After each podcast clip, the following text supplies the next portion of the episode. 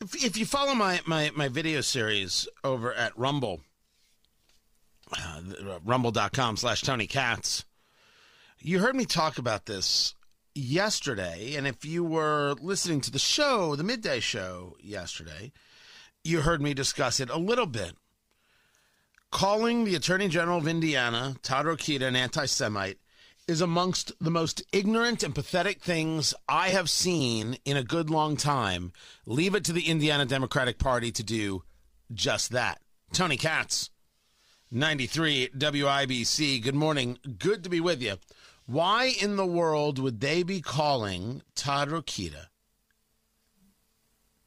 an anti Semite? What in the world is this all about?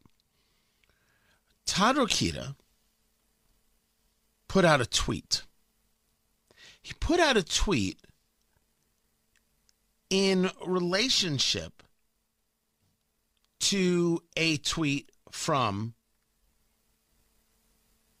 Kanye West. But not the anti Semitic tweet. No, the ones before that. See, there was a moment there where people were talking about Kanye because MSNBC was attacking him. Others were attacking him because he wore a White Lives Matter shirt. MSNBC with a story No One Should Weep for Ye. The artist formerly known as Kanye West seems to be seeking out a legacy as a racist hate monger. Let him have it. He was a racist hate monger because he wore a shirt that says White Lives Matter. That's weird. That's not doesn't make one a racist hate monger. That's a pretty awful thing to say. And Todd Rokita responded to that, quoting the article The constant hypocrisy from the media is at an all time high.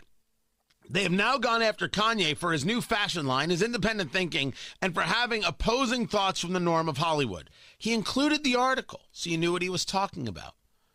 The problem for the Attorney General is that in between when he uh, tweeted about this, which was like a couple days later than the story, Kanye had put out that tweet that had him pulled off Twitter, had him pulled off um, Instagram, where he writes, I'm a bit sleepy tonight, but when I wake up, I'm going DEFCON 3 on Jewish people. The funny thing is, I actually can't be anti Semitic because black people are, are actually Jew also. You guys have toyed with me and tried to blackball anyone who ever opposes your agenda. That's exactly how he said it. Now, if he claims that he's Jewish, he's going DEFCON 3 on himself. Uh, I, I, I, don't, there's so many ways to engage uh, this, this, tweet, uh, mostly as ignorant and dumb and pathetic. And you, you think Jews are, you know, all work in a cabal. That's, that's what you said. I mean, it's very much, it's very Ilhan Omar. It's ridiculous. It is bigoted. There's no other way to say it. So this tweet had come out. Now, I didn't see this stuff until Sunday afternoon, evening, because I was watching football. I was hanging with my kids. I was writing a book. I was living my life. I'm not one of these people who spends his entire life on Twitter. Oh, got to get the right tweet out. Oh, got to get out first. Ha, that's it. Now everybody will think I'm cool. Dear Lord, I have a family. I have a million things that I'm doing in the real world. Twitter is not the real world. I don't know if that's true of, of the attorney general, but he didn't see that tweet from Kanye. He didn't know that story. He puts out this.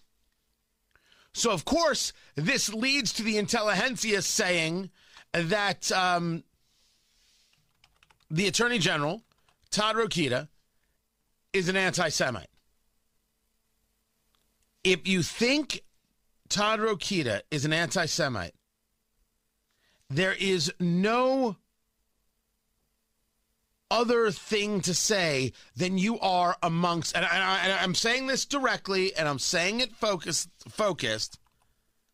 You are the dumbest person alive. If you think that Todd Rokita is an anti-Semite, you are by definition too stupid to control or utilize heavy machinery just so we understand each other, these are the facts as presented. But that's what the Indiana Democratic Party did. And then the Indy Star writes Indiana Attorney General Todd Rokita under fire after defending Kanye West. But they don't say what's a oh story defending him from his his bigoted talk. No. As a matter of fact, you know what the story is because all rational people know what the story is, but that's not what the Indy Star does. They write this like it's a story. It's not a story. When the Indy Star wants to do reporting like Larry Nassar, man, they do incredible reporting. And then they give us this schlock nonsense garbage. The whole of Indianapolis media should have been saying, look, it's an unfortunate tweet for the Attorney General, but not an anti Semite. Nope.